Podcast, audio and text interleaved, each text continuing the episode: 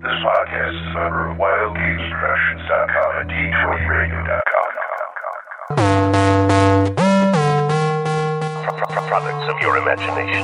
You burst through the door, you find a small room filled with golden jewels, and a red dragon, Products of your imagination. and a red dragon, and a red dra- dra- dra- dragon. Products He of your starts to imagination. breathe. Save or die! Raise them up, raise, raise them up. Zombies all around me. I be hacking them all up. I be Your hacking them imagination. all up. I be hacking them all up.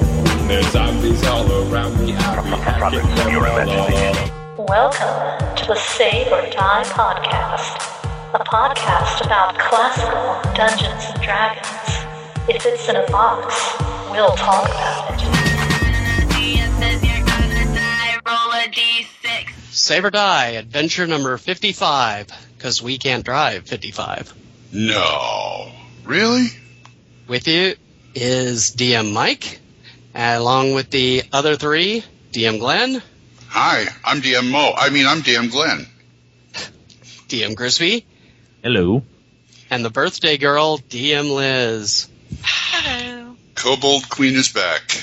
Indeed. Bill to be 29, Liz. 29 and holding. So you old enough to drive yet, Liz? Huh? So 29, I hope so. trying to Well, that's compliment. no better. I'm Yeah. trying to, trying to compliment her. Well, this episode, we're going to be finally doing our Attack of the Clones, or at least a good attempt of it. Yay. Mm. This is take two, of course. So if while we're recording, if anyone mentions like I mentioned last time or something, listeners, you'll know we're not just schizophrenic. we wouldn't do that. Not just. Not just. And which clo- right? yeah. Well, what have you been doing this week, Glenn? what have I been doing? Well, not a Classic whole, D and D wise. Um, not a whole heck of a lot. I did do some artwork for our Overlord Vince. Put out um, another module for his uh, Mazes and Perils RPG, which is based on Holmes, which you can which you can uh, download for free at RPG Now.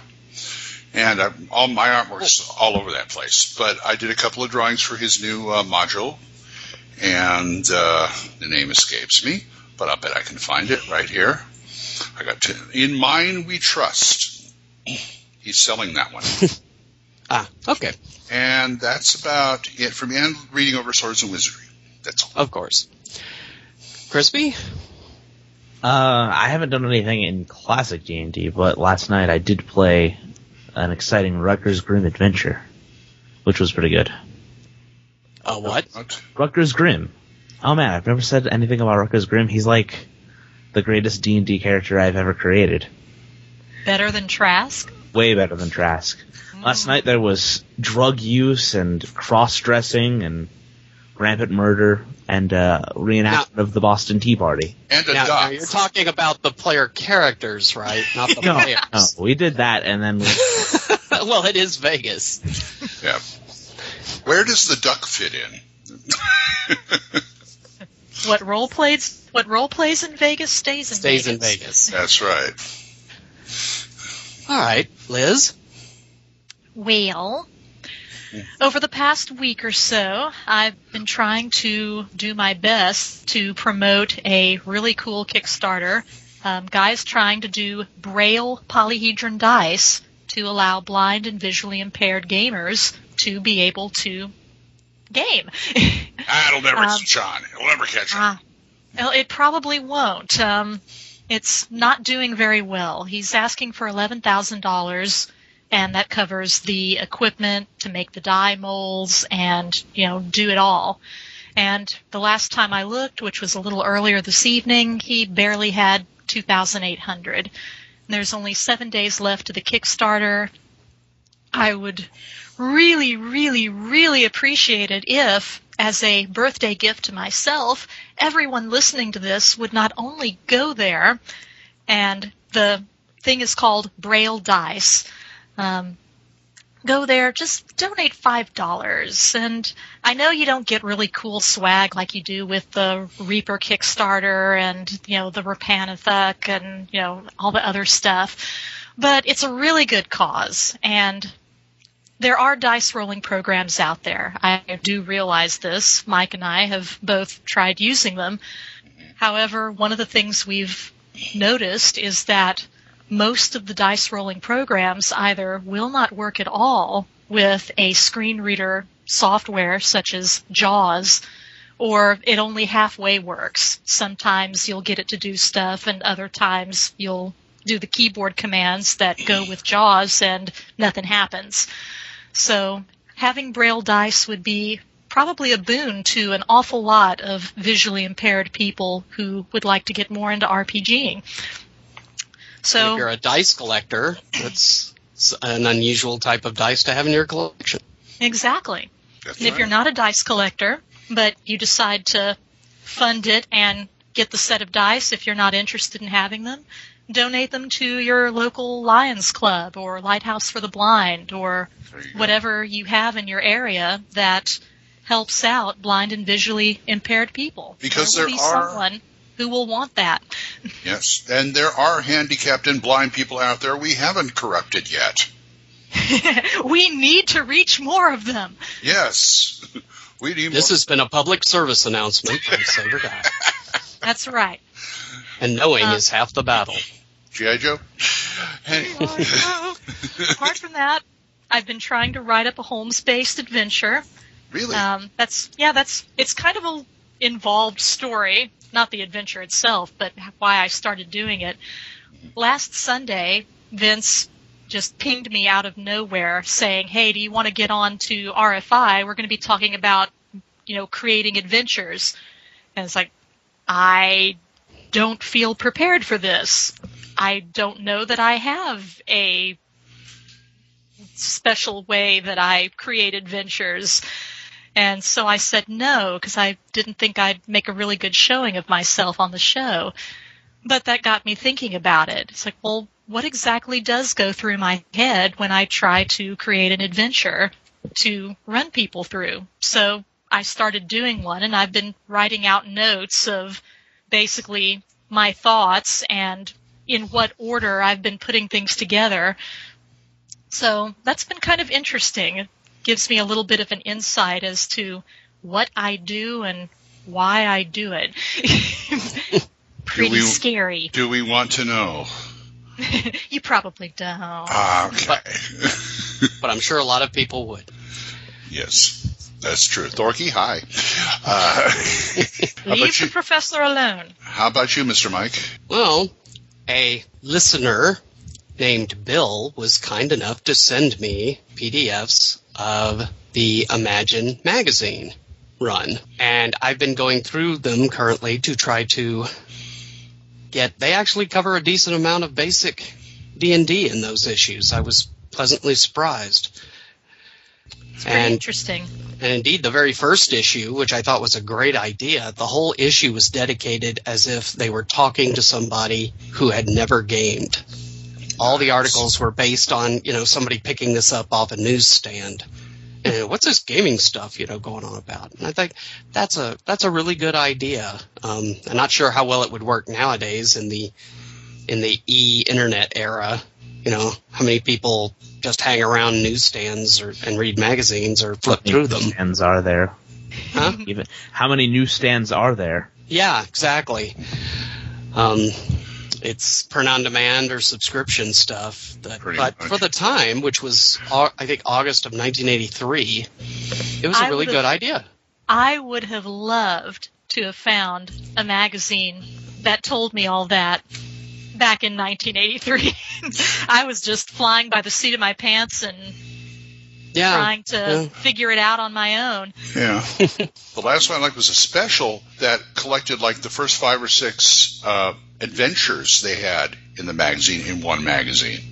Oh, is that what those are? I'm going chronologically down the list, so I haven't gotten to those yet. So Yeah, and uh, it's it's nice to have them there. It's like having a little extra dungeon magazine there, right there. Yeah. So that's pretty much been what I'm doing, just trying to list out all the basic adventures and stuff that they ran, because I've got a list of all the ones from Dungeon, uh, but I think one from Imagine would be useful too. I always Okay. liked some of the UK modules. Mm-hmm. They even put a, they even put a couple of Marvel superheroes things in there. Believe it. or Yeah, it, it's always nice to see you know the British view on role playing. It's they're a little different than we are. not. A lot of people thought they made the best modules in the day. You know, but uh, so that's what I've been doing. Cool. So What are we doing? without further ado, we will move on into game on.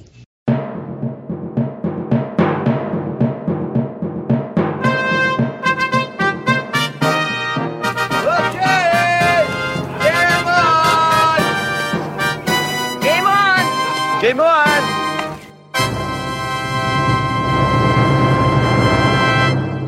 Game on! And we're covering clones this episode, in particular, one clone. And what clone would that be, Crispy? I don't know, like labyrinth wizardry, some something like that. Something. He's already cards? Dungeons and tunnels. he's already he's already mutated it into something else. Uh, magic, the planeswalkers. Is that what we're talking about today? No, no. We're talking about Fatal. I mean, no. Uh, Yeah. ah. No, we're talking about Swords and Wizardry, the clone that attempts to emulate the best parts of original Brown Book D&D and supplements. Mm-hmm. That's right. It does, doesn't it? Yes, it does. It does. If you go on the swords and wizardry like forums, you get a lot of insight into why swords and wizardry was written the way it was. And what- you mean like the changes they made and all that? Uh, just like the way the rules are written, like via via the interpretation of like how it was originally written. Okay. Any nuggets you can share? Um, I don't think of one. Oh, uh, magic users percent chance to learn a spell. Ah. There's one about like minimums and maximums and stuff like that, Mm-hmm. and uh, like what the uh, what Matt Finch had taken away from those particular rules, stuff like that. I don't know. Just Go to the From forum. the, yeah, from the Grey, Greyhawk supplement. And Mr. Finch is the head writer. Um, Yes, Matt Finch. um, yeah. Uh, currently of Fraud God Games. yes. Uh, I don't know if he's like of Frog God. I think he's he does stuff with them. I don't. Oh. I don't know how all these things work. Okay. He might be. Like I'm I'm probably wrong. But uh okay. Well, he's at least associated with them and is Yeah. running uh, Swords and Wizardries through them, particularly the complete Swords and Wizardry rules. And you know what? I just noticed. I looked at the contributors. Dennis Astaire is one of the contributors. Well, that explains why he was running it at North Texas RPG Con. Yeah. one of the playtesters and I I was reading this for the complete rules. I was just reading, you know, book cover to cover. And I saw like just the dumbest name. Just I bet whoever has his name is the silliest person I've ever met. Hmm. It's uh there was one of the playtesters, his name was Vincent Florio. Pfft, God. uh, what a dumb name. Who's that? I don't know. I've never heard of that guy. I bet he probably is not cool at all. Well, yeah, you know how how that works. This is where I He go. is so wah. uh, going to get you.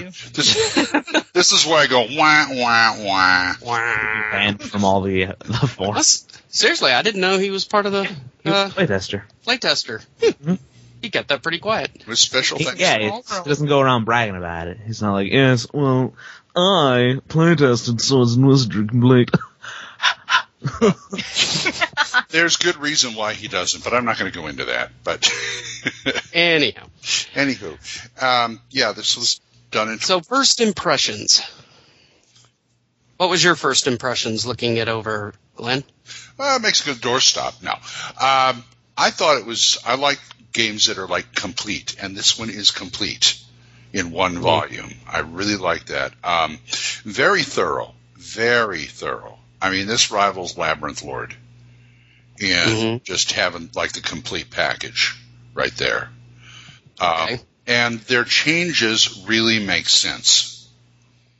And uh, some of the changes I'm even going, well, why didn't they do that in the first place?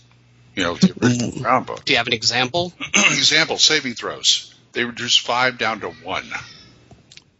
Yeah, I like I that. still don't know how I feel about that. Really? When they, Yeah, It's just it's plus. simpler, yeah, but you know, it just seems Well, you just I added don't know. pluses and minuses per class then. Uh, I definitely think it's it's more elegant, but like I could see why someone might not like it. I personally do like it, but like I can see having the the chart being there, being kind of like an old comfort. Well, and I must admit, I prefer the Castles and Crusades method if you're going to modify saving throws and basically play them off the attributes. Dean's Just make a modified attribute checks. Uh, If I have a favorite system, that would probably be it. Yeah. But you know, a lot of people, like you said, like the like the elegance of just one roll. yeah, a lot of people like the Matrix. Yeah, yeah. That's true. And, uh, you know, like I said, it's a complete package. It's very nice. I even overlooked the fact that, you know, AD&D sort of sneaks in there around the corners, stuff like splitting racing class and things like that. Yeah, that started uh, what in the fourth edition of the c- free core rules, I think so. and then which eventually evolved into the non-free complete rules, which are on sale currently from Frog God Games. And you said they were what twenty bucks? Uh, you can get a PDF for nine ninety nine. Okay, which is, Oh, So you- is bad. It's not bookmarked though. Like I will say, like as much as I do like Swords and Wizardry, I there's not a lot of errata that went into the PDF version. Like they didn't sh- update some of the spelling and errors and stuff like that. Even though they have been like brought up in like a f- in a forum topic. which is odd because you'd think that would be the easiest to fix. Yeah, like I'm pretty sure that the PDF you get is just the printer's PDF that they they sent out to have the book printed with. They just I'm- PDF'd it, and there you Yeah. go. I will say that I also don't like that it is not bookmarked. So keep those in mind if you're going to buy it, or you could just spend ten extra dollars more and get a soft cover. Get a hard, yeah, get the actual. I'm Yeah. holding a copy of the soft cover in my hand, and it retails, soft cover retails for thirty nine ninety nine. Which which version? for a soft This, rack? is- this is the complete rule book.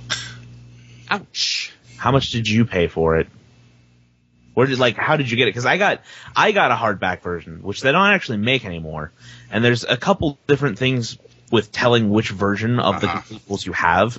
Right. if you have a complete book with a glossy hardcover, Uh-huh. that is actually a reject print that they would only sell for twenty dollars. It still has, it was like a test print that they had done, right. uh, It's like- and that would sell for twenty nine ninety nine or something or nineteen ninety nine or whatever it is. But it still has the special edition, like limited edition print runs right. s- covers on it. The way to tell if you have a real limited edition, like number blah blah blah of blah blah blah, is that it uh, has a matte, not glossy cover. I wish I could tell you, but I had the PDF and I had my DM print it and bind it. Ah, Oh, well, that's why it's. okay. Then they they only paid nine dollars for that. Yeah, I paid ten bucks. I, I threw him ten bucks. I said, "Here, do this." Yeah. That's like a That's- labyrinth lore it's- Hmm. too. PDF is the same exact thing. I'm pretty sure it's just the printer's version of the PDF. that Yeah, it's Yeah. its first printing November 2010. What about you, Liz? First impressions. First impressions, I like it. It's laid out very well. It's easy to find what you're looking for. Unlike Things. the game it's cloned of, Yes, you know, unlike as much Brown as I love books, it. yeah, Uh, unlike the Brown books and unlike Holmes, which is virtually Brown book, not quite the same, but very close cousin. Um, you can you can easily find what you need. Like items are grouped together, so it cuts down on flipping back and forth. For you know ease of gameplay, I think it's it's a very nicely put together book. The rules are simple. Um, like with the saving throws, some things that would have been convoluted in the Brown Book or Holmes version were simplified, and you get more gaming and less looking things up. Yeah, well, that pretty much mimics my opinion. I've al- despite the iconic, you know, three books, players, DMs, monster that seems like half the D and D's and even non D and D games tend to go into. I like the idea of having everything in one book. Because the whole idea of well, the players won't read the stuff in the game masters, but yeah, sure, that's that's exactly what's going to happen. The only thing that stops you. Yeah, you hold on to that. so yeah, and I- I think overall it would be a lot easier, not only just for a new person to find this, rather than getting even just a printout of the PDFs of the old Brown books, but it's clearer. I may not always agree with some of the rule choices they made, but I can't fault the organization and streamlinedness of the presentation. And what I liked about it, what I like about them doing the changes, they will lay it out in black and white, very clear, why they did it.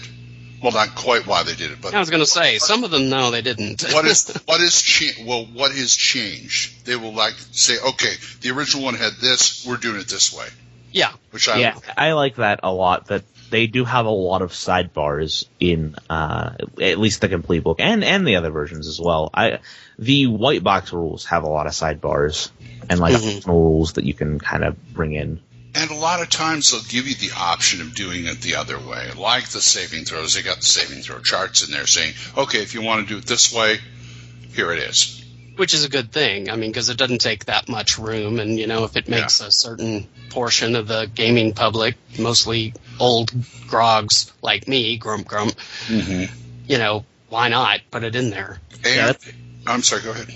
That's one thing I really like about Swords and Wizardry is, is it's trying to bring it's trying to appeal to multiple generations of gamers. Like it's got like your ascending armor class and your like hit bonuses Mm-hmm. Yeah. and it also has your you know your tables and matrices and your descending armor class. Yeah, Yeah. I like the idea where it says descending armor class is officially the way we do it, but here's ascending armor class and all the rest. And they, they it was consistent in the books too. You look at the monsters, and they had the descending and ascending armor class there, so they were consistent through the whole book. I really liked. it. Mm-hmm. Yeah. Well, let's uh, consider character generation. It's three dice. Pretty much put them where you roll them, which is certainly old school. Oh yeah. Um, I mean, that goes all the way up to the RC. yeah. yeah. For attributes over 13, generally you get a plus one, Right. at least for the physical ones. Intelligence and wisdom, charisma, they have game effects. Um, Mhm. an interesting design choice was apparently the idea of I mean kept the whole idea of prime requisites giving you bonus to your experience points but it's 5% for your prime rec for your class and then an extra 5% for wisdom high wisdom and high um, charisma Right. which is kind of it, it's not brown book uh, i went back and looked those up and you know unless you're a cleric of course in which case you know obviously you would get 10% for the wi- you know since you double dip for the wisdom Yeah, and and it uh, like it it took out the you know having a having to have a sixteen to get the ten percent. So it, I don't know. yeah yeah i mean and they had bigger bonuses but conversely they required higher numbers too like you just said yeah, and- sixteen for ten percent experience. is yeah part of it. and I, like I, well, I said before, I think the thing for the charisma was to prevent charisma from being a dump stat. And while it may not be Brown Book, I can't fault the attempt. You know, try to make it matter a little more. Yeah, in my swords and wizardry game for critical wits, nobody dumped charisma. it's the first time that's ever happened. Just out of curiosity, when they rolled up characters, did they put them in order or put them where they wanted them? I let them put. It was three d six. Put where you want. yeah, that's despite my my grumping about old school. I tend to let people put their numbers where they want. but I was still pretty uh, adamant about them rolling 3d6. Hmm, You don't you that's don't cool. need like one thing that I really like about old school D and D and Swords and Wizardry is is no no like exclusion from this is that you don't have to have you know three 15s, a thirteen, and a fourteen to like to be a paladin. yeah, like uh, you you don't have to have a super powerful character to be effective because the the numerical bonuses are so low. Like it's at most you're ever gonna get is like a plus two to hit if you have like a high strength, depending on Uh-huh. what So- Yeah, and for example, the paladin, I mean, in Brown Book, how did you become a paladin? Your character decided to be a paladin. I mean, there was no Yeah. minimum requirements, just you had to b- act lawful good, and if you the DM decides you didn't, well, boom, you've lost it. And you find that consistent through all of Basic. I mean, I, I'm playing right now in my RC game. I'm playing an elf who has strength of ten, intelligence of ten, wisdom of eleven, but the other three stats are pretty high. Like he's got an 18 dex, so mine's all backloaded. But he's up to fourth level now, Mm-hmm. so I'm I'm don't feel that pressure of the AD&D like, oh, I got to get something at least 13. You know, Yeah. that kind of thing. I always feel that Well, pressure. on since the bennies aren't as high, for instance, you know, 13 plus, you get a plus one, whether you have a 13, a 15, and 18, right. you know, so that pressure's off a little. yeah. And as far as classes go, the core rules, which are the only ones that are currently free, Right. have three classes the fighting man, fighter, magic user, and cleric. Now wait a minute. Is fighting man and, And- fighter two different things?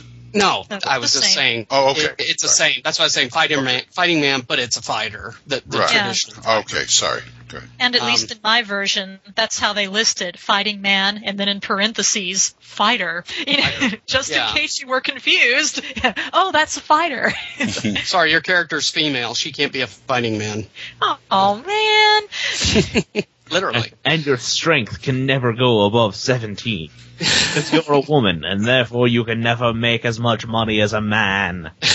But I can That's not poison the hell realistic. out of everything. But I'm a female. Strength? That's not realistic. But I'm a female dwarf. You can't be as good as a man. Now shut up! But I'm a female dwarf. Oh, Go cast Mordenkainen sandwich in the kitchen. Good one.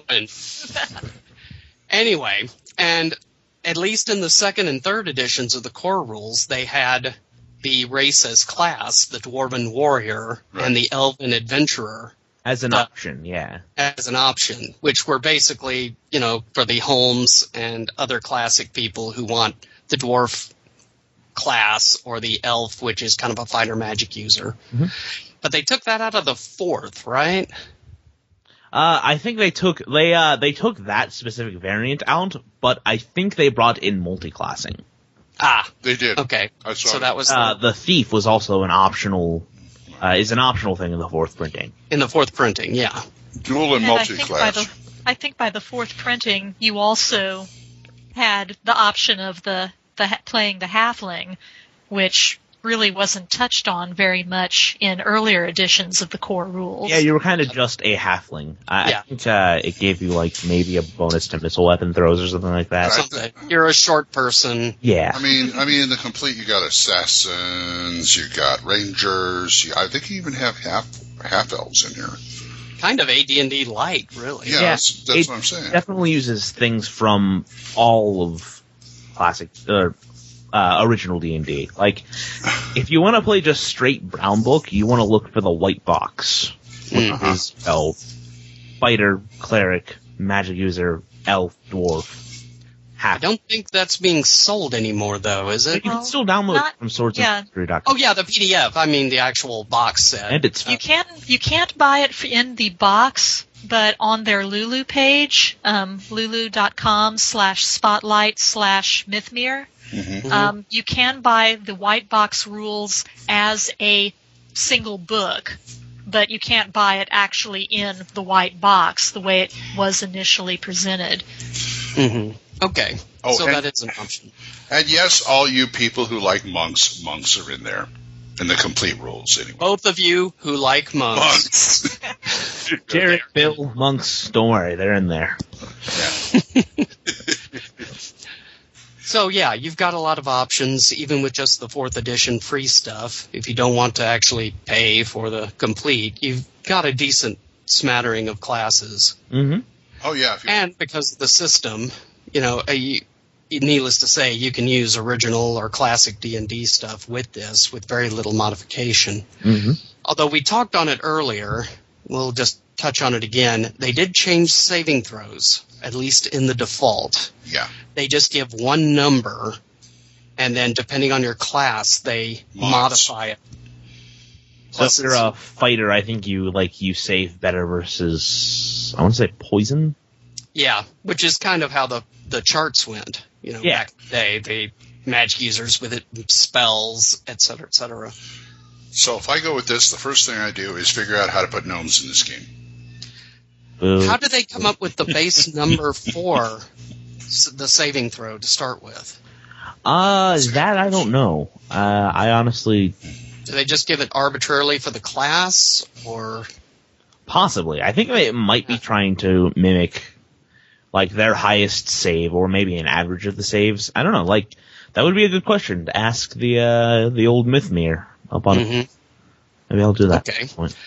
so? Regard, however they come up with it, it's a number that is modified depending on the circumstances and your class. Um, it's certainly an easier way to handle it. Um, But you can also just like the numbers don't really matter that much. So if you wanted to bring in the old matrix, the saving throw matrix from any other game, like just port that over. it should fit pretty seamlessly. Mhm. Mm-hmm. Which is Okay. another thing that I really like about old school D and D is that you can't break it. Yeah, they they I guess it was because back in the day they expected you to make up lots of stuff yourself, Mhm. which is why Judges Guild originally got the contract for doing D&D campaigns and stuff because people at TSR were like nobody's going to pay money to buy somebody else's campaign, they're all going to make it up themselves. Yeah. And obviously that didn't turn out to be true, but it's kind of a flattering idea that they started with. Yeah. You are right, sir. So, speaking of uh, saving throws, let's also move into combat. How is combat handled? Uh, let me actually break out the PDF here. Quick. Well, I noticed there's a difference in the order of combat. If I can just, he's thumbing through a PDF. Yeah, they I'm just- seem to have to have uh, grabbed the Moldvay system, Yeah, and they which all, is fine. I think it's a pretty elegant one myself. So. but they also offer two different alternate methods. One of which is the home system. That's right. It, yeah, they do do that, don't they, Liz? The dexterity. Um, well, in and again, you know, be advised. I'm looking at this from the second edition core rules. So, what I've got is not up to date. But according to that one, it's D6 initiative, and the combat is basically, you know, movement, then magic spells, then missile firing, and then actual melee. Melee. That's the order. Um, so in this one here, it's D6 initiative is how you do it. That's the only option. That is the only that is the only option that I saw in this one. Well, Uh, Um, it- I'm sorry. Holmes, as people may know, if they play Holmes, if you don't, then heretics. um, waha. Grab mazes and perils right now. That's right. But in Holmes, you only use the D6 to roll initiative if you've got people whose dex scores are within one to two points of each other. Otherwise, it is automatically every single round your highest dex goes first and goes down the line. right. So you you only roll in Holmes if you've got two people. You know, well, I have a dex of thirteen. Well, the monster has a dex of fourteen. You're gonna have to roll off. So And the DM has to roll the dexterity of the monsters at the time with 3d6. yeah, So- in a Right. way they are kind of rolling but and i think some of that came from metamorphosis alpha that idea of using the dex for initiative but it never really caught on in d&d so it's only in holmes Now here's sorry chris I'm gonna ask Micah, what's the truncated like order in, of initiative or how battles play out in in chainmail? Like, oh gosh since that is like the i frankly don't remember because i looked at it a while back and was just kind of like ouch i don't want to use this and my brain locked up to protect me from it so Now, I looked in, looking at the complete rule book here at the order of combat. I find it interesting where it's it's good. Sorry. uh, that's all right. I, I think it's interesting. that You check for surprise, then you declare spells. You don't cast. You declare spells. Then you do the initiative. Then you do movement and missile fire and melee combat, and spells is thrown into that melee combat and spells. So spells does not have its own separate place on the chart.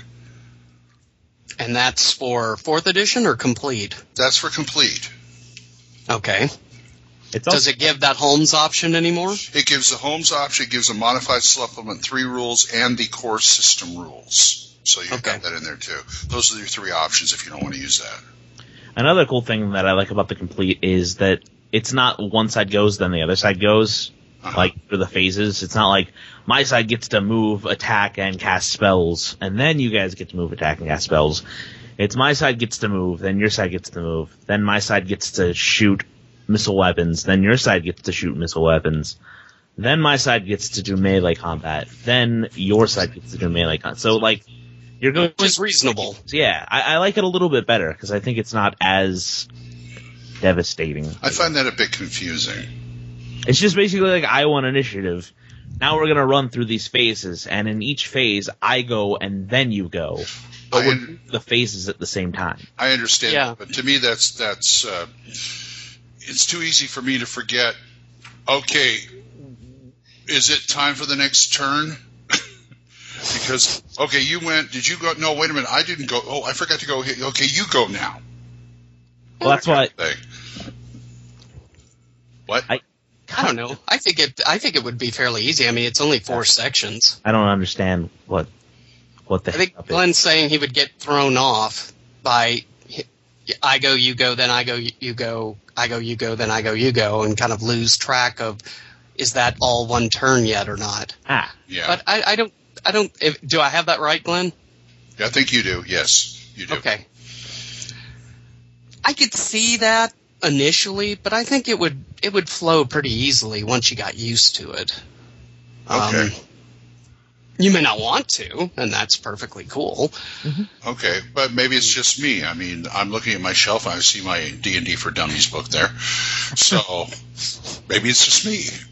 and and if that's the case, like you have you know three other combat systems in the complete rules that you can use. Yeah. So there you go.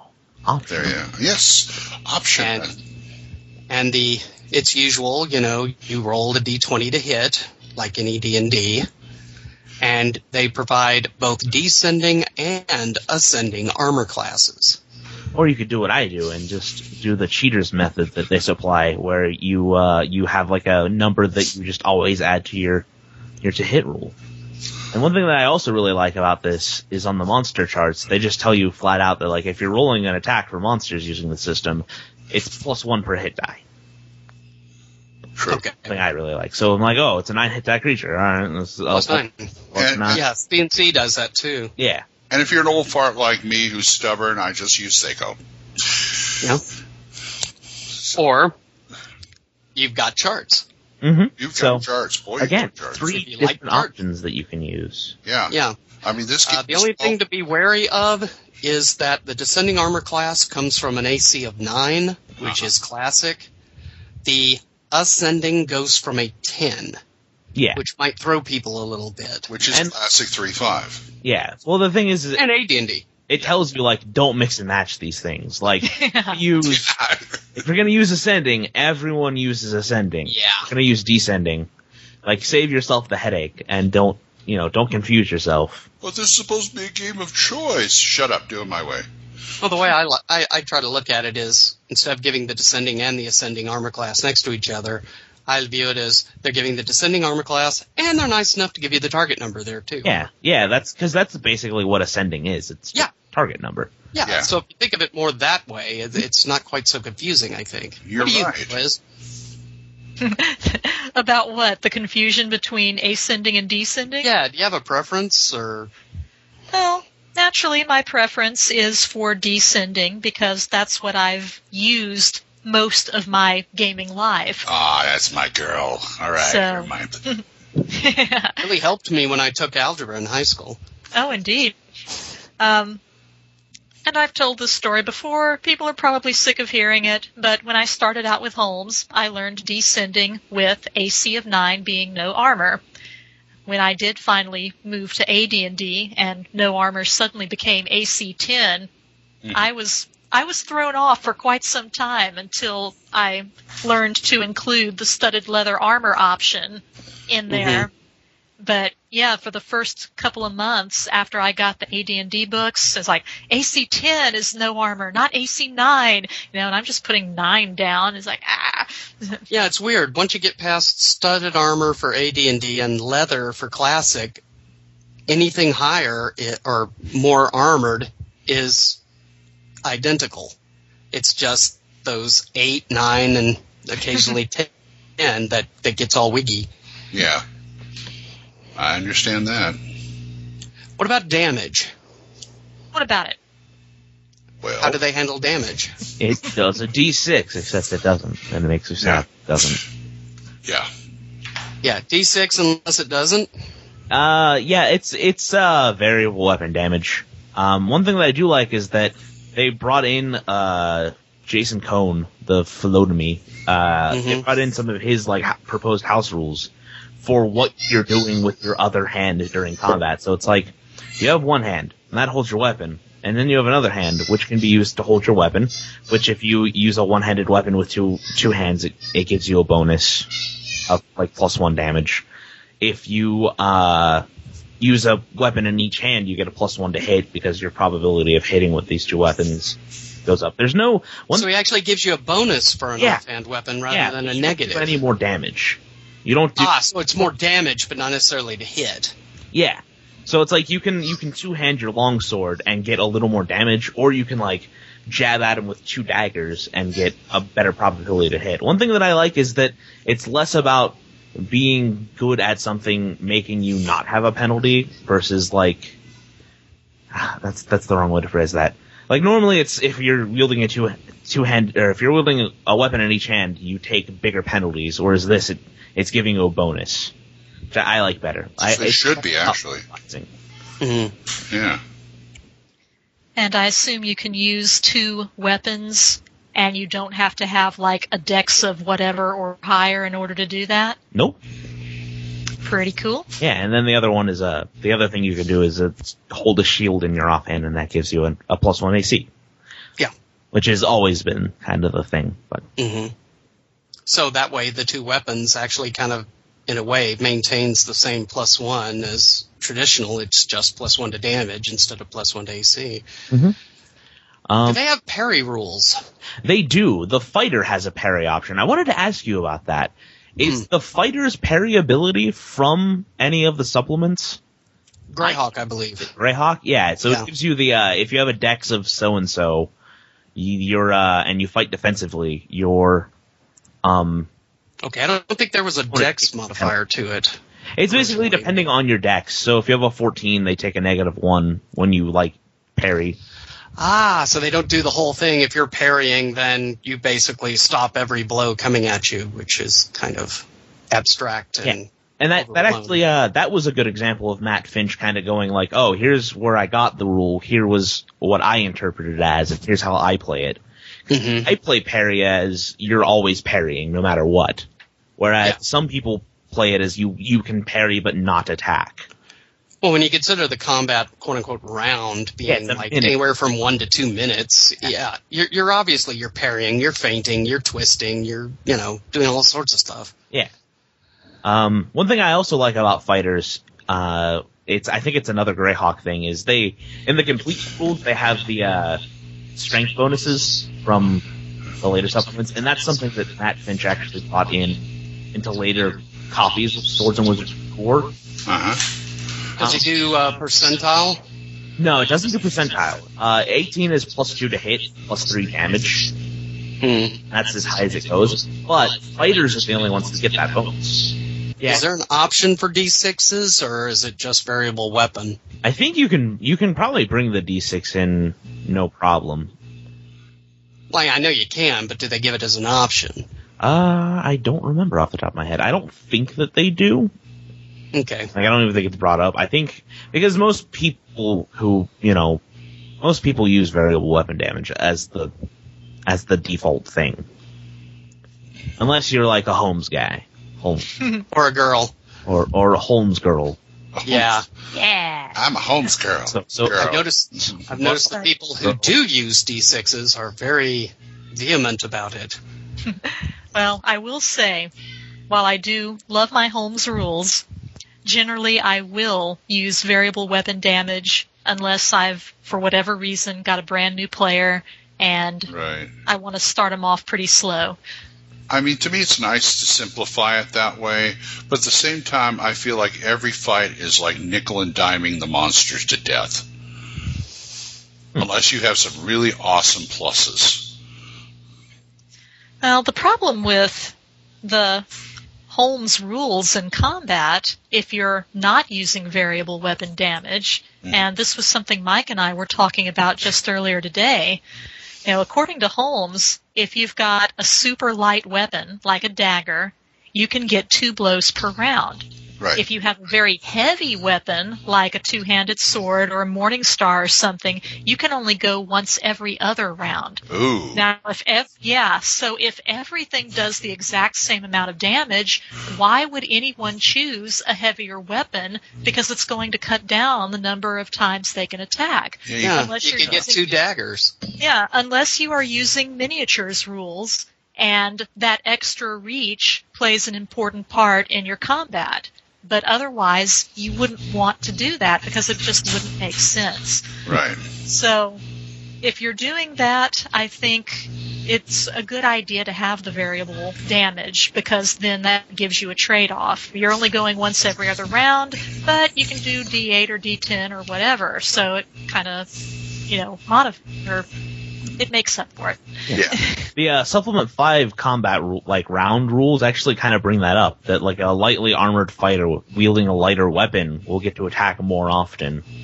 Mhm. Like the uh, But again, with variable weapon damage, it that that's kind of built-in compensation. mhm. Oh, Gotcha. okay. Well, I think we have pummeled combat enough. Um, It- but- Has anybody- wait a minute. It's still breathing. Pummel it a little more. no, go ahead. I'll throw a fireball at it. There you go. What do you, Okay. what do you think of spells? How do the spells rank? How do you think they work out as far as comparing to the clone, the original? I mean, that is not a question for me because I forgot to look how spells worked. In I Well, believe they work traditionally the Vanchian Fire and Forget. yeah, and that's how this works as well. Like Yeah. you, you're a you're a wizard gun. You're a magic gun. And it was the third edition of the core free PDF rules I was looking at, but I seem to recall looking at it. I'd say out of, you know, about 100 pages, half to a th- two thirds were spells, magic items, and monsters. Yeah, there's uh, definitely a lot of spells. Um, Yeah. One thing that I like in uh in the complete rules is they give you the option where you can have D4 magic missiles that always hit, or D6 magic missiles that you have to roll to see if they hit. ah, Yes, I so like compromising. would that. be- Yeah. Like Oh, that was cool. something the first time I ever played Swords and Wizardry at NeonCon, the very last NeonCon. Oh, this is Sniffle. uh was I, I noticed that reading through and I was like, oh man, that's great. I love that. hmm Um, and they're, and it's pretty much like your basic D and D simple spells, no material components, uh, level range duration. Yeah, no casting time, level d- range and duration, and you're good to go. And clerics, like in most classic D&D, do not start with a spell at first level. Of course. So if they have a high wisdom, they can get an extra spell, first level spell at second level, and intelligence for wizards, right? I, yes. Uh, I actually don't think that the wizards get an extra spell. I No, they also don't. Let me check that out real For quick. some reason I thought it did. I could be wrong though. I It was uh, does, it does say, at least again, this is for Second second, edition. Yeah, edition yeah, they, I or- see it in. Uh, yeah, those magic users with an intelligence over 15 earn an extra first level spell. Yep, so I was wrong. So I was noticing also that uh, I just happened to fall on the monster summoning spells, greatly simplified the charts. okay. I, unless I'm flashing forward to like AD&D or second edition, because I remember you get into monster. Summoning Why would you do that, Glenn? Um, But why I- would you have second edition on the mind? I can't imagine why you would. I don't know. Ask Brian. But Yeah, uh, yeah. but Or full it's, on. or full on, or Corey. But um, I noticed you go there, you do monster summonings. Okay, here's this tome of charts. We'll figure out what monster you summoned. It's like, Yeah, I'm- we're going to look in the back of the book and determine where you are. Are you underground? Are you above ground? Are you in a temperate zone or are you in a jungle? You know, and then you're cross referencing. And five minutes later, you finally find out what you summoned. exactly. like here, monster summoning two. Uh, it's a everything's a d6 roll for these uh, hobgoblins, zombies, gnolls, bugbears, orcs, skeletons. Boom. There's monster summoning two. Okay. So it's pretty simplified and boom to go. Now somebody answer. Uh, I'm sorry. Go ahead. No, go ahead. No, I was going to ask. I, I feel like I should ask Crispy this. Um, did You- they did they uh, take any? It seems like it. It seems like they took. Did they take any spells from like AD and D and convert them back into this? I don't think they did, but like I said, I'm not super researched up on uh Yeah, well, keep in mind, most of the spells and even the monsters Most that monsters became too. first edition AD&D came from Brown Book Plus supplements. yeah, like uh you don't have like anything like uh I don't think you have floating disc. Uh, let me check and see if that's a thing or like disjunction. Uh huh. Pretty sure those aren't things. Um and, but you don't have anything like Evard's black tentacles or anything like that. Yeah, either. because uh, one thing I remember was like you did a game a while ago in another show where you had to like uh, retro back an Odia for your game because that was an AD and D. Yeah. And that was not that hard. In fact, I think I actually made it two I, I notice they don't have an Odeog in here, but uh, Well, no, Odiogs did show up pretty much in the monster manual. They were not pre-monsters. Yeah, I think they might be uh unless that's a copyrighted name product that goes I think they under might be product identity. identity. So it probably goes under some other name in here. Although, speaking of monsters, if we've hit character generation and play enough, I think so. are we ready to move into random encounters? Oh, yes. Counters. Then That's let my- us and- go. We take what we want and leave the rest. Just like your salad bar. Nothing up my sleeve. Presto! Come out no more. What? Huh? What'll come out no more? Random encounters. Random encounters. Hoo-ha. Rather than bore you all with details of every single monster, Why not? we decided each to pick one monster and compare that monster in Swords and Wizardry to the clone game, the game it's trying to clone. And we'll start with Liz. of course. well, I'm sure. I wonder um, what you chose. I was Goblins. Going to say. Mhm. Everyone I'm knows sure- that Liz's favorite is goblins. I thought she was going to do the ochre jelly. Goblins. I'm sure it will come as no surprise to anyone that I picked the kobold. What? yeah. Okay. Well, I gotta say, and perhaps I'm a little biased here because I do love my kobolds. I prefer the description of the kobold in the Holmes rules. Uh Uh-huh. huh. Um, for the most part, they are very much similar. Um, Swords and Wizardry says they're subterranean, vaguely goblin like humanoids. They have a minus one penalty when fighting above ground, meaning they use slings or short bows, and they fight with short swords or spiked clubs in melee combat. Um, they are 1d4 hit points, uh, weapon 1d6, nothing special for special attacks or defenses. Um, on the other hand, the kobold in the Holmes version, um, they fight like gnolls. They are highly resistant to magic. They get a plus three on all saving throws except for dragon breath, and they have infravision. So I think kobolds are a little tougher to run into if you're using the Holmes version as opposed to using the Swords and Wizardry. Right. Um, but you know, apart from that, it's you know, some for some and others for others. You've got your same hit dice, um, pretty much your same attack type stuff. So on the whole, you know, they cross over pretty well. It just depends on do you want them to be tougher? Do you prefer them goblin like? Or do you prefer them dwarf like? Or do you prefer them puppy like? Technically AD&D, but they're just so cute that way. Yeah, those those look like those little dogs who get scared and pee all over your leg. Yeah, that's cute. That's yeah, really it's real cute. I'm going to use that in the next North Texas Oh RPG no, game.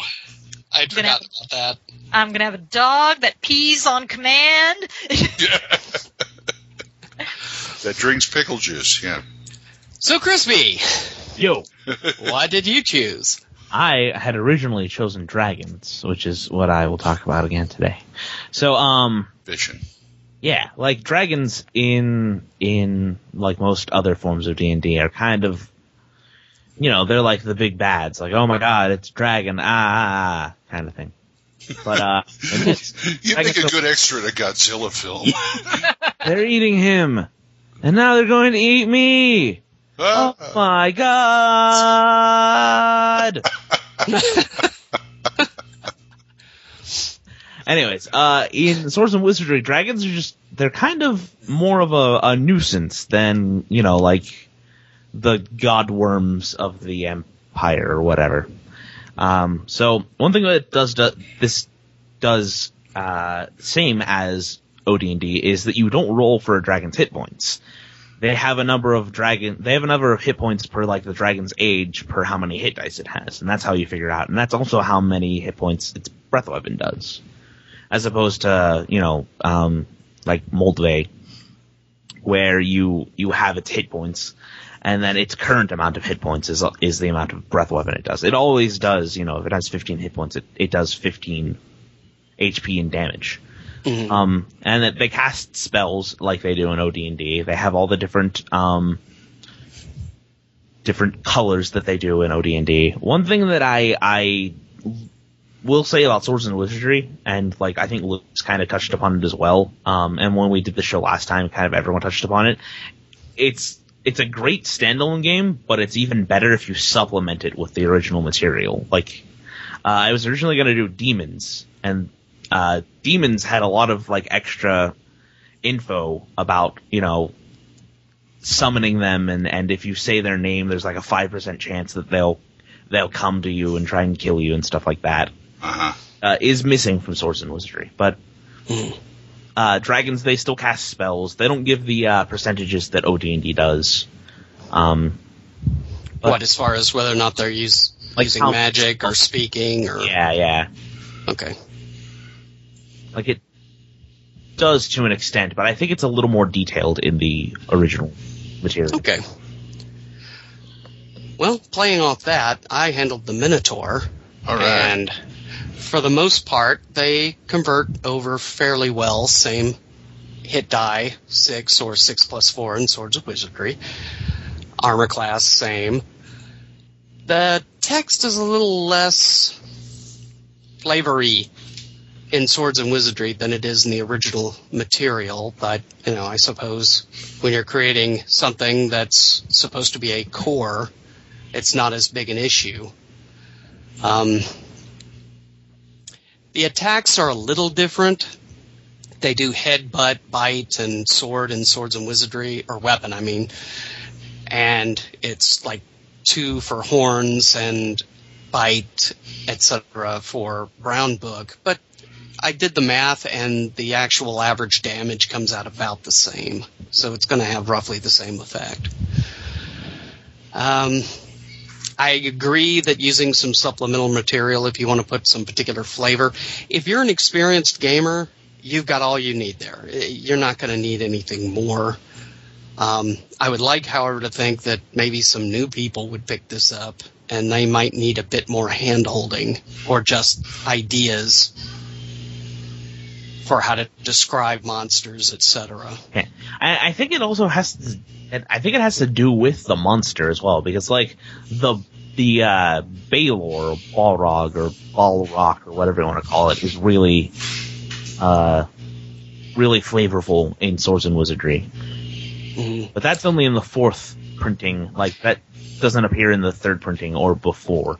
Yeah, and Liz, weren't you saying like the merman Had Yeah. one sentence. Yeah, the merman has one sentence, but go over to, say, ogre mages, and they talk about him for, you know, quite some time. It depends on the monster. Some have r- really good flavor text to go with them, and others are just like, eh, you know, wonder we if don't that like was- this one.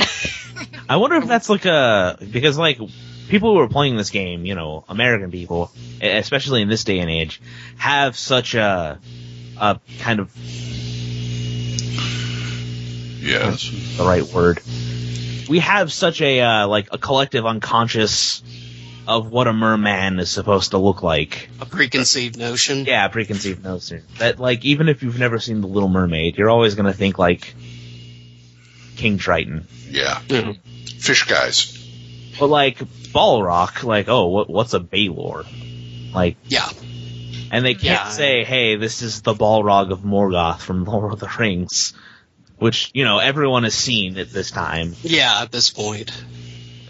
So they had to maybe get a little, uh, a little more creative on that. Like, Mhm. orcs now, nowadays are such a ingrained part of, you know, pop culture that everyone kind of knows what to think. Mm-hmm. And and yeah, the Lord thanks to the Lord of the Rings films, you can talk about an orc and it's at least reasonably plausible that the People. non-gamer you're talking to will know what you're talking about, Yeah. at But least then, in general. to argue against my point, something like the cockatrice has two sentences devoted to it.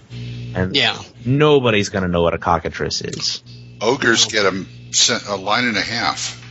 I got a plus nine against ogres, so that's Uh, okay, okay, okay. You're not there. but yeah, it's. I, I wonder if there was any like intention behind giving some monsters more than others, or if it was simply a matter of well, these are monsters that Matt Finch or whoever liked, so naturally they put some more detail on it. Or I think something. I think it's the second case. Honestly, I I think it's just these are probably his favorite monsters, and he wa- he wrote more about them just through like a personal. Uh, personal enthusiasm. Yeah. yeah, Gotcha. Eh, you could be right. Mac, you probably are. well, I mean, you're the one who said it, so I'm just saying, like, hey, Well, then I agree with myself. you're probably right, Mike. Good job. yeah. Pat yourself on the back. And speaking of orcs, Glenn. Yep, I picked the orc again, or this time. Um, I'm Again. looking, yeah, I'm looking at the orc in the complete rule book, and I'm also staring at my PDF of uh, Monsters and Treasure of Orcs. Uh, they, as far as stats go, it pretty much falls in line with the uh, with the original. You know, uh, hit dice one, armor class six, things like that. Um, the description, it's really telling who, what audience they were aiming for. Do, do, do, do, do, do, do. Thank you. In the original one, I mean, they've got nice flavor text. They got a paragraph of orcs. Orcs are stupid, brutish humanoids. They gather in tribes. A penalty of minus one in daylight. Blah blah blah blah blah. But if you go into the original Monsters and Treasure, it immediately starts off with.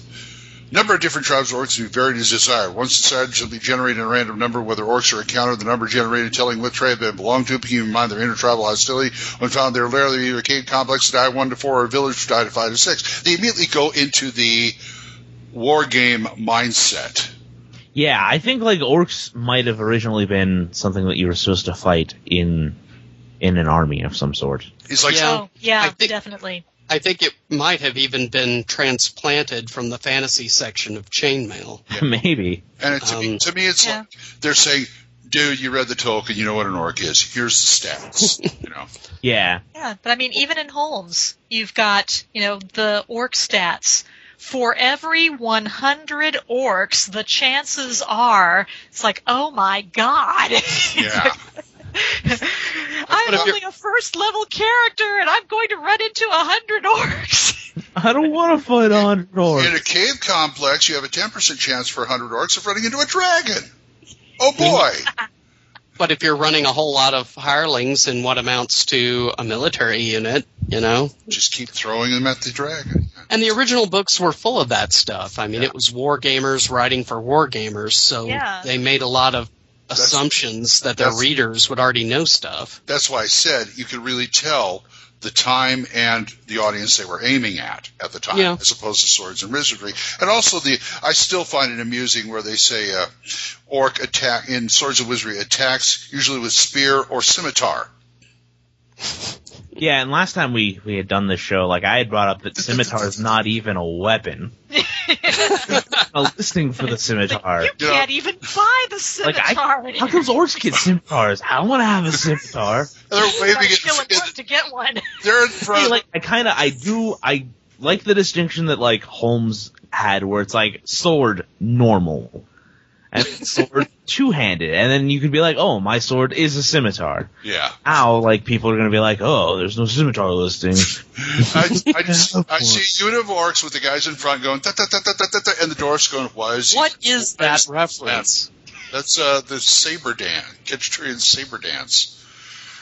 From Uh, the saber dance. Um, it's. I keep seeing the guy from the Ed Sullivan Show with the spinning the plates on the. oh, that explains why I don't remember it. But uh, no, but they're waving. Oh, My time. They're waving at the or- and the dwarfs going, "Why is he fanning us?" And he goes, "Chop." Okay, next. Yeah, see, 'cause For I all you Ed automatically Sullivan think- fans out there, Shut up. Yeah, because I automatically think of the guy with the scimitar from, you know, Indiana Jones. Yeah, there you go. Whap, whap, whap, whap, whap, and he just pulls out his gun and shoots them. You know, it's like, Yep. Spear orcs makes me think of of the Legend of Zelda. It makes me think of moblins, which are basically like how I think of orcs. They're pig faced like dudes with spears. yes, Yeah. pig faced orcs. faced. Yeah. Big faced. I think we're all in agreement that pig faced orcs best orcs. Yeah, you've seen Real- the D and D cartoon show, Big Face Orcs.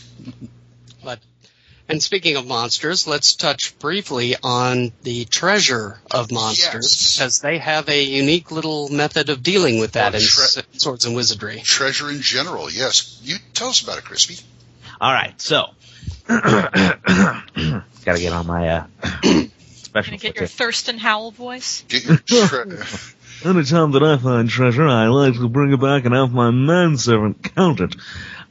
Uh, treasure is handled a little bit handled a little bit differently. Instead of having your treasure table per like letter of the monster and it's X cool. or H or whatever, it goes by the monster's hit points total. So you what you'll do is it's set up to generate treasure beforehand. Before now, you now, now, um, Crispy, is it is it based on his hit point total or his hit dice?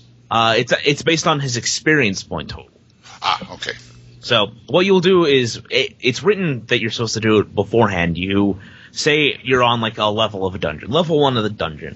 You find out what they might partic- like possibly fight, and you know chances for wandering monster if you want to. You don't really have to.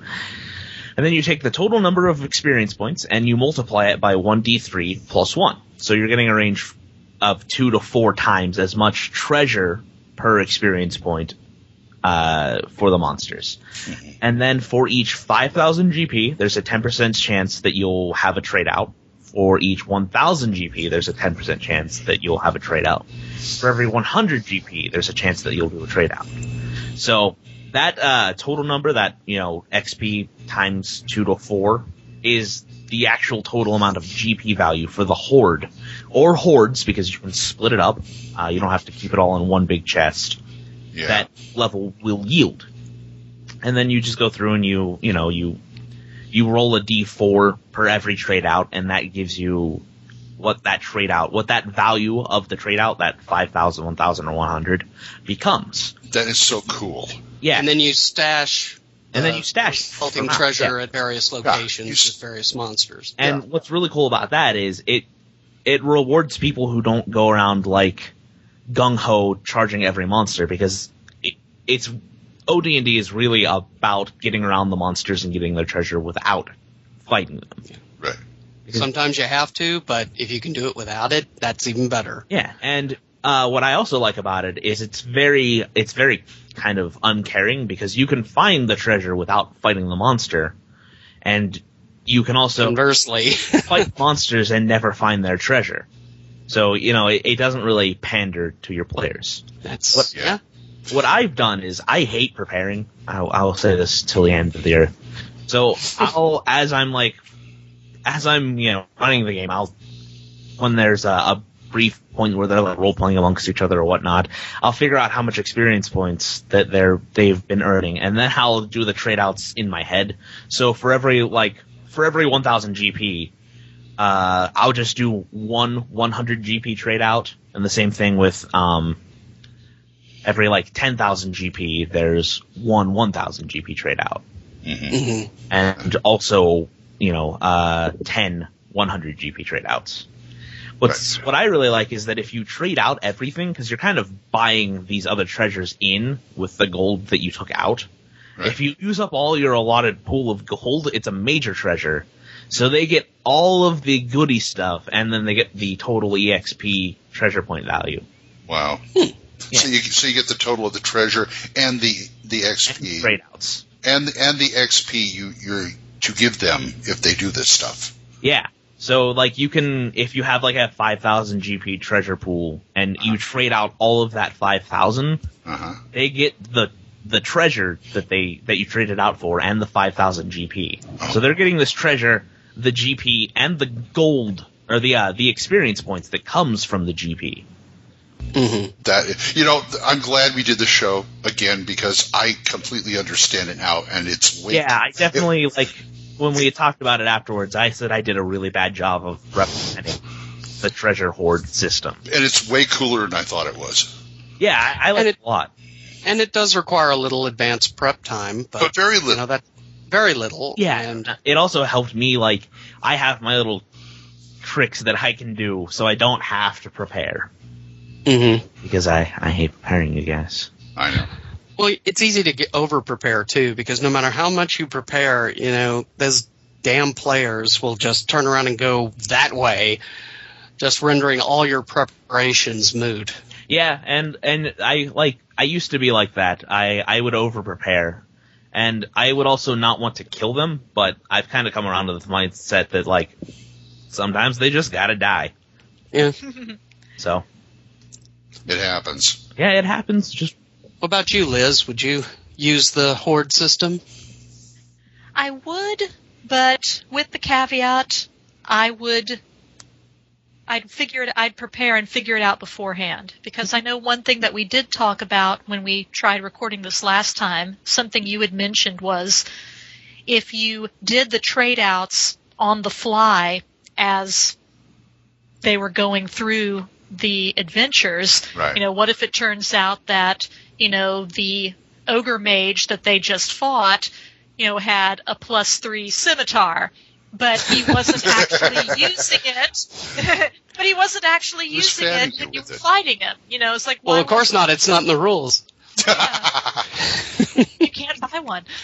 But um, so if you do do this beforehand, you'll already know in advance this guy's going to have a magical weapon. So I'm going to make sure it is on him and he's using it. Um, Yeah, because that's a pet peeve of mine of, you know, going into rooms and, you know, the monsters, intelligent monsters no less, having all these cool magic items that they know are magic and valuable because they storm away in these things, but, you know, they're getting attacked in their lair and why didn't they use any of these? If I had been him, I would have.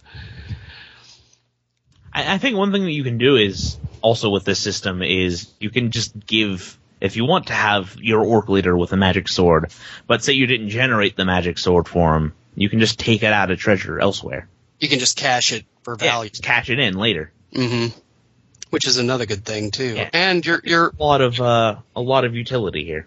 Yeah, and you're keeping it on a regular quote unquote level and new DMs that way don't have to go, you know, am I giving away too much treasure? Not enough. right. You know, it, it's a good way to eyeball it for new people. I could see some people being uh, shying away from like the major treasures, but it's like that's that's never gonna happen. Like it it, it, it might, but it's gonna be such a rare thing that you might see one or two. Mm-hmm.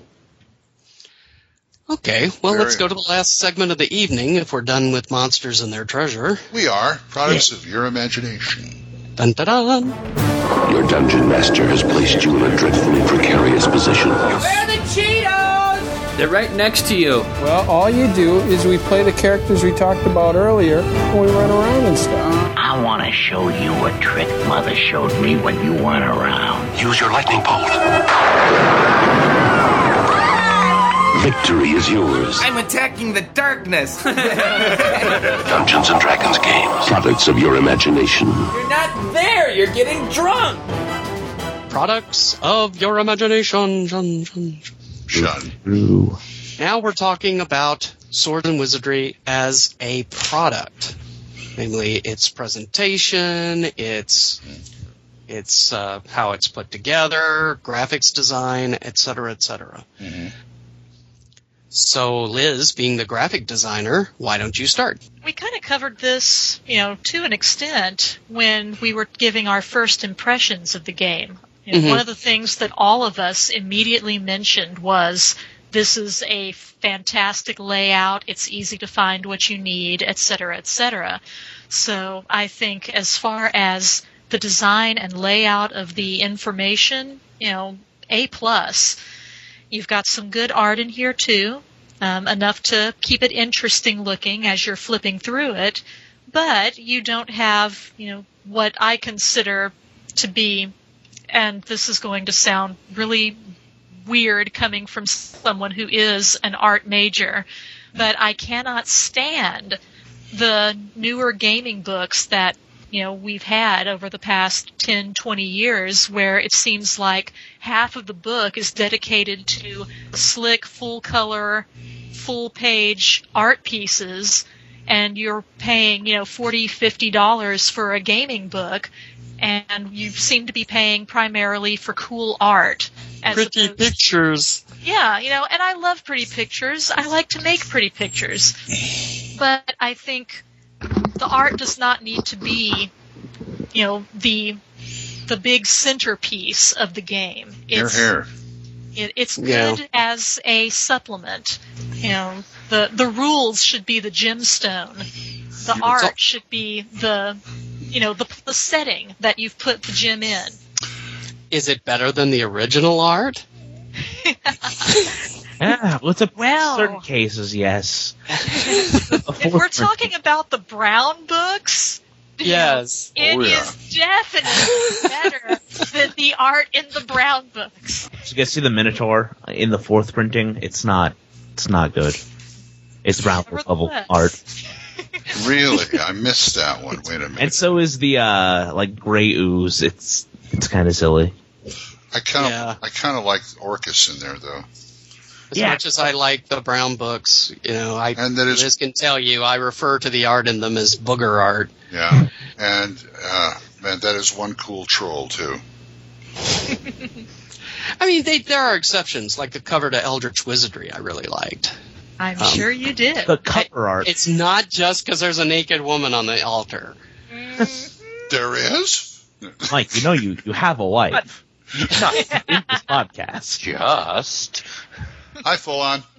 Full Hello. On, full on gamer folks. uh, Lon has joined us Uh, How? in Products of Your Imagination. How did you do that, Falon? Oh, I didn't remove him from the Skype group.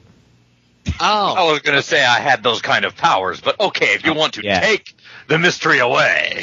Well, dude, I'm like I'm a Skype team. Secret ninja powers sounds a lot better. What do you think of Swords and Wizardry, full on? What is Swords and Wizardry? Then I'll There tell you you what go. I think of it. It's a clone. it's it's a um, OD&D clone. Well, as long as they're you know keeping things honest, I think pretty much any OD&D clone of any stripe has its merits and qualities, and as long as they're putting out product, go for it. It's awesome. Keep playing. Yeah, as long as the supplements and modules are convertible, and most of them tend to be, by all means. And I don't know that whole you know there's an armor class and a D20 and uh, there, there's things. What if I don't want to use those things? Oh wait, those things work for that. Okay, I'll use those things. Yeah, pretty much everything's convertible to anything. Well, sure, I- you can use anything with anything. It's just however much conversion. I mean, like you know, palladium, for example, being used for classic D and D requires more work than say. Um, there were palladium modules. Ever? I don't know. I'm just I just pulled Palladium as a thought of a I have convoluted They have game. a great system and they have great supplements, but they've never, ever released an adventure. Uh, the No. closest they came to an adventure was like a adventure idea in a supplement book for Roadhogs. I think that was Actually, about it. Didn't they do something for Robotech? That was a supplement. I don't know. Yeah, that was just a supplement of here is the ship, here are the people, here is a ship, here are the people. Make an adventure out of it. Go. Everything was like that. They never. I remember they, they never had the published modules. Robotech game, then they had the Zentradi supplement, and there was some other Robotech Anyway, we're we're getting off topic here. yes. I was waiting for you to notice that. All right. I- Does anyone have anything, uh, Crispy Glenn, to say about the the format of The- and actual? co- Since y'all both have copies of the complete rules, Uh huh. Hmm. although yours got printed off the PDF, right, Glenn? Yes, it did. I was gonna make myself a second copy because oh man, here's something great for for all you pirates out there. If you're still watching at all, uh, there is a thing on the Swords and Wizardry website that says "Notice to printers." It's right on the front page. Anyone who brings in a PDF wanting to print it has our permission to print this. Good, because yeah, some some printers will get real horsey about that sort of thing. So if, you, if you go to try and make a copy of Swords and Wizardry, any version of Swords and Wizardry, I will say that if you if you want the most brown book, just three little brown books uh, version, go with the white box, which you can still download. If you want the um, kind of like supplement one, supplement two, go with like the second or third printing.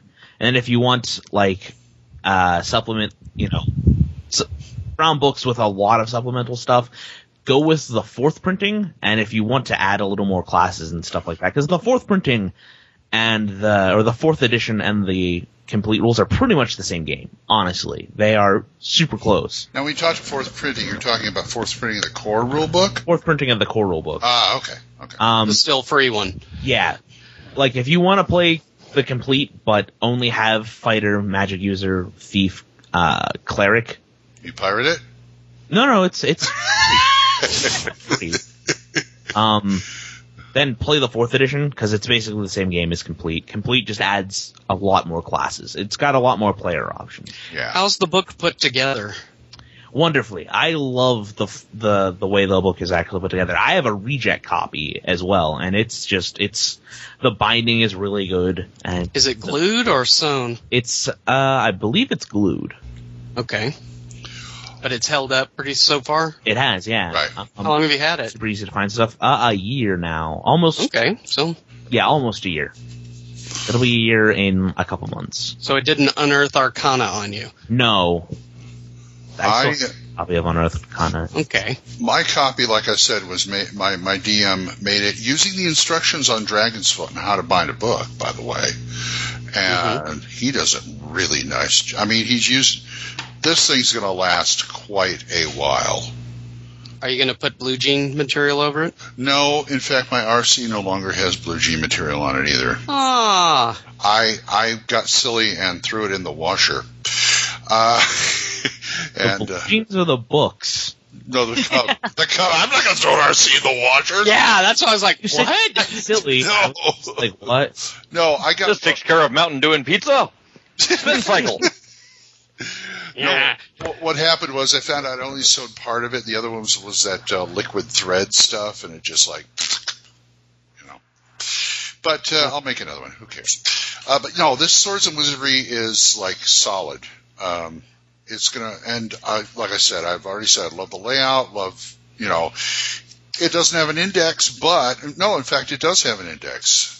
Between that and the table of contents, I can easily find whatever I want in here, which is very a real big plus to me.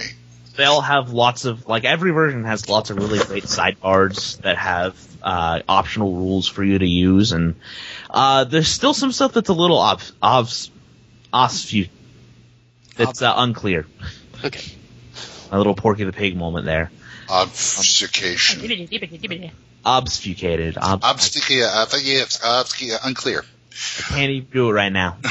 Uh, that I wish was a little more clear, but I also think that's on purpose because one thing that I, I why I like Swords and Wizardry better than even Labyrinth Lord is that it has even less rules than Labyrinth Lord's already super light approach. Basically, letting the DM flex his creative muscles, as it were. Yeah. And, you know, I could see taking Labyrinth Lord's uh, racist class and using it with this if you didn't want to do the. Yeah, you could you could definitely do that. I mean, if you it's don't not want to separate them. Or use mazes and perils. Or mazes and perils too. Yeah, yeah. That's right. but not like first edition. Right. You know what I love about this and other retro clones like this, especially this. Um, I've seen s- too many, too many clones saying this is the clone of the popular book published in blah blah blah blah. Of the world's most popular role playing game, blah, blah, yeah. This with this swords and wizardry because I noticed this at the convention. I was looking at the Tome of Horrors complete, and they have a Pathfinder version and a Swords and Wizardry version. That is their way of saying take the Swords and Wizardry if you're an OSR guy, take the Pathfinder version if you're three three five or maybe even four. So their basis, and I love they can do that. It's kind of a shorthand without having to go to the trouble of saying, okay, this is from a game we can't mention, but we're going to sort of hint around. Yeah. Everything. Honest of him. It's honest. Yeah. What do you play? Holmes, here, take Swords and Wizardry. So, if you had to give it dragons, Glenn, what, how many dragons would you give it? Four dragons. Four. Four. Four. Four dragons. I mean. Crispy? Yeah. Oh, sorry. No, no, no. That's all right. That's all right. I don't need to explain myself. Go ahead. All right, I'm gonna go with uh my four and a half that I'd given it last time. Okay, Liz. Uh, I'm going to give it four as well.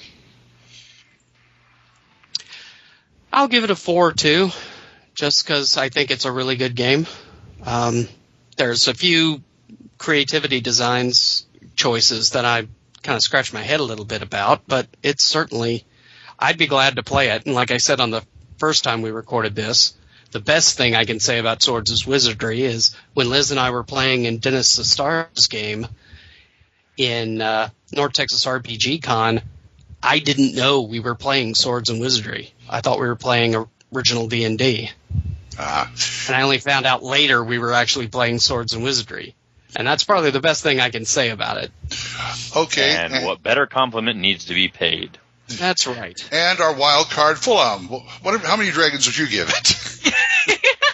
He doesn't I will even know come. what it is. I will. Yes, I do. I will come with the Shield Man presentation. I'll give you four dragons for it. Five if you get it the absolute best factor, which would be free with your Reaper Bones Kickstarter, which only is uh, two hundred and fifty thousand away from getting you that with your vampire level contribution. You had to shield wait, it. And there's shit. more. I had to shield. I Yeah. no, I'm I'm still I'm still coming down off of Gen Con. That's what I did for four days straight. I don't want to hear it. Yeah. But but Uh, the kids, but Kickstarter is good, so you know do Yeah. it. Yes. Okay, well, I guess. But you only have 19 hours from the time of me speaking this, not necessarily when people are hearing this. So if this podcast goes up quickly, go to Kickstarter and get it. Probably if you won't. did, How many Go to Kickstarter. how No, no, no, many no. dollars do I have to spend on this Kickstarter? you can spend any number of dollars you want on it. They've already made their pledge. They're going to meet their thing. But if you spend $100 on Kickstarter, you get over 200 miniatures at less than 30 cents a pop to include specials. Man, that's good deal. But I got like half a ton of lead we don't use already. I I have to go to They're plastic. I can't. It's the Bones line. Uh, I have to buy a new laptop. Are they already pre-painted? No. Ah, well, hmm. that's my problem with my lead. I've got them, just I'm not having painted. It doesn't stop me. Anyway, time Anyway, to if you're- head out the road. And if Down you're the going long- to do a quick a Kickstarter, do the Braille Dice one instead. People need that. Ah, do both of them. You've got money, you curmudgeony old. Uh, Yeah, yeah, crazy old so and so. Says the old man in the back. Yep. Going down, have a good Good night, everybody. Free arc. going down that. Bye. Uh, Uh, everybody.